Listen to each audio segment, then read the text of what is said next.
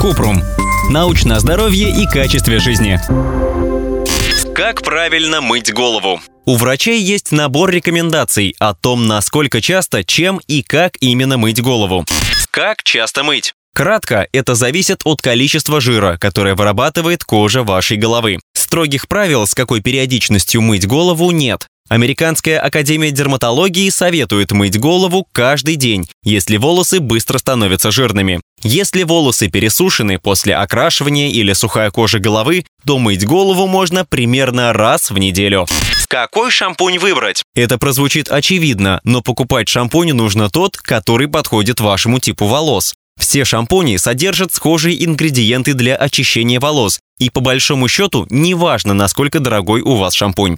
С удалением грязи справится любой, но покупать подозрительно дешевые шампуни все же не стоит. Они могут оставлять на волосах небольшой статический заряд и быстро привлекут на себя пыль и грязь.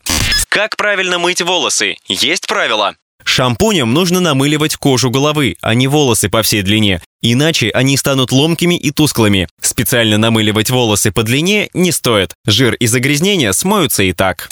А кондиционер для волос обязательно использовать?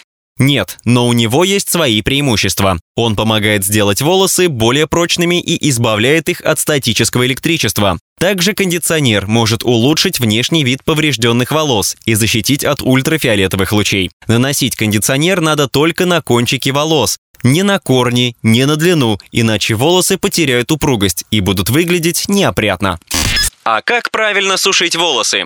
Влажные волосы не стоит интенсивно растирать полотенцем, достаточно обернуть его вокруг головы. Самый бережный вариант сушки – дать волосам высохнуть самостоятельно. При использовании фена лучше выбирать режим сушки волос на минимальной температуре. Чтобы меньше повредить волосы перед использованием фена, плойки или утюжка, надо наносить на них защитный спрей и стараться делать укладку не чаще раза в неделю.